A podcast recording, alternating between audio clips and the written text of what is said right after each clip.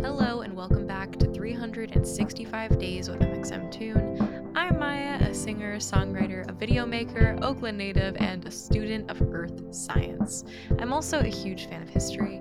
I love untold stories, gross facts, hidden secrets, and anything weird, dark, and funky from the past. Each day, I'm going to share one of my favorite deep cuts with you, so let's take a look at today's stories. It's 365 with mxmtoon. New facts every day, so don't leave too soon. I'm gonna teach you stuff, no, it won't be tough. Gonna go a year till you've had enough. It's 365. On this day in 1883, a volcanic island in the Indian Ocean exploded in the largest volcanic eruption in recorded history. The volcano's name was Krakatoa, and the deadly eruption set off a chain of disasters and natural phenomena felt around the entire globe. Before we dive deep into Krakatoa itself, let's brush up on geology class for a quick sec.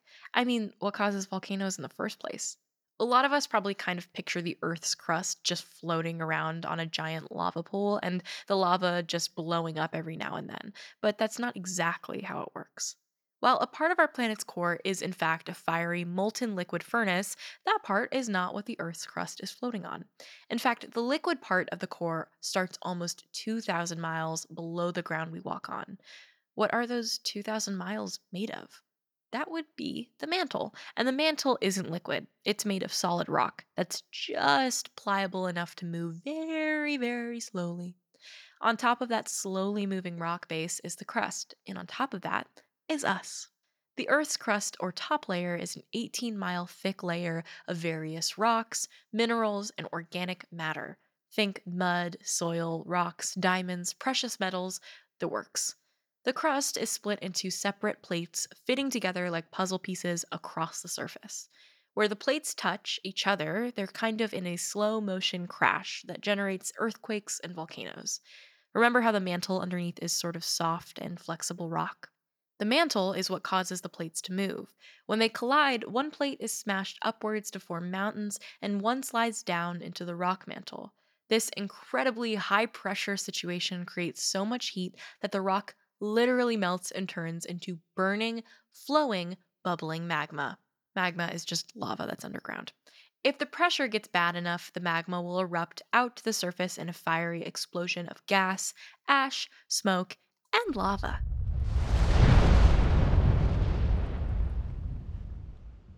And that, my friends, is a volcano. Volcanic mountains can be active, erupting, or inactive. An inactive volcano is one that hasn't erupted in over 10,000 years. Krakatoa is an active volcano, a very active volcano. The islands of Indonesia sit at the convergence of not two, but three tectonic plates. As you can imagine, this causes a ton of earthquakes and volcanic activity. Indonesia has at least 130 active volcanoes, the most of any country in the world. Krakatoa is a small, uninhabited volcanic island west of Sumatra. You might remember from our August 18th episode that Sumatra is Indonesia's largest island. In the summer of 1883, Krakatoa started showing signs of an active eruption. For a few months, people reported clouds of ash and dust billowing up from its mouth. One German ship passing by said they saw a seven mile high ash cloud. At this point, people were actually kind of excited, like, we're witnessing a natural phenomenon. Nobody suspected the extent of the coming catastrophe. Then, on August 26th and 27th, the mountain exploded. The first eruption blew nearly two thirds of the island into the ocean and sent pyroclastic flows of tidal waves to nearby shores. A pyroclastic flow is a combination of burning gas, lava, and fiery ash that belches from inside a volcano. But it was the next day, August 27th, that was truly cataclysmic. At around 5:30 that morning, the first of four separate devastating explosions began. The explosions were so violent that people could hear them as far as 3,000 miles away. Okay, that's like if a volcano erupted in Los Angeles and people in New York City heard it. That's insane. Ash from the explosions was thrown 50 miles up into the air, which is almost exactly the height Richard Branson reached when he quote unquote went to space in July of 2021. So, yeah, the explosions reached ash into space. Clouds of dust coated the entire globe. People in the cities on the other side of the world saw spectacular sunsets as the light bounced off the dust, and the clouds shielded so much of the sun that the temperature dropped by several degrees across the whole world. Unfortunately, the human toll was heartbreaking. We estimate now that up to 36,000 people died, the second highest death toll of any recorded volcanic eruption. Side note the highest death toll was during an eruption 70 years earlier, also in Indonesia. Seriously, give these people a break. Most of the people who died were actually killed by the massive tsunamis that accompanied the eruption. Tsunamis are giant tidal waves, usually triggered by underwater earthquakes. But as Krakatoa exploded and collapsed into the ocean, the massive crashes triggered the tidal waves. Some reached over 120 feet tall. Picture a wave the height of a 12 story building. That's why people couldn't escape. Another 4,500 people were killed by the pyroclastic flows, a molten poisonous gas flowing out over the ocean. Krakatoa is still an active volcano, and the most recent eruption was in 2020, though no one died. It also erupted in 2018 and caused a tsunami that killed 420 people and injured 14,000. Sometimes nature is brutal and unforgiving, and it reminds me how small we really are, how vast the universe is, and how much we need to rely on each other. Now, let's talk about music. On August 27, 2002, Avril Lavigne released her pop punk banger, Sk8er Boi, and established herself as the pop punk queen. Sk8er Boi was the second single on her debut album and an instant hit. It opens with the famous lines He was a boy, she was a girl, can I make it any more obvious?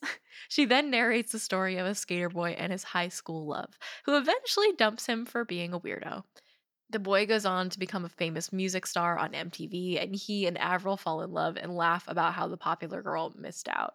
It's clever and snarky and funny and a great listen.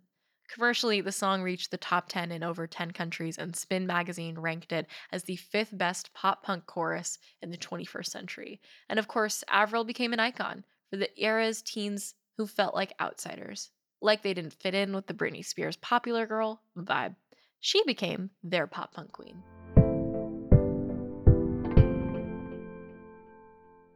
And now for today's final segment, I'll be going into my own photo archives to see what I was up to on August 27th in my life.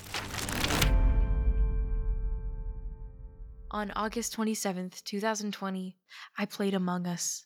I played it, and I was in a very big Among Us phase for a little while in 2020. But now, a year later, I've grown out of it and I can't wait until the rest of the world does too. I'm tired of the sussy, the sussy jokes. I'm tired of them. I don't want them anymore. I hope we move on. It's time for a new era of meme culture that is that is leaving among us behind. Thanks for going back in time with me and remember to subscribe wherever you listen to podcasts. Come back tomorrow for more stories from the past.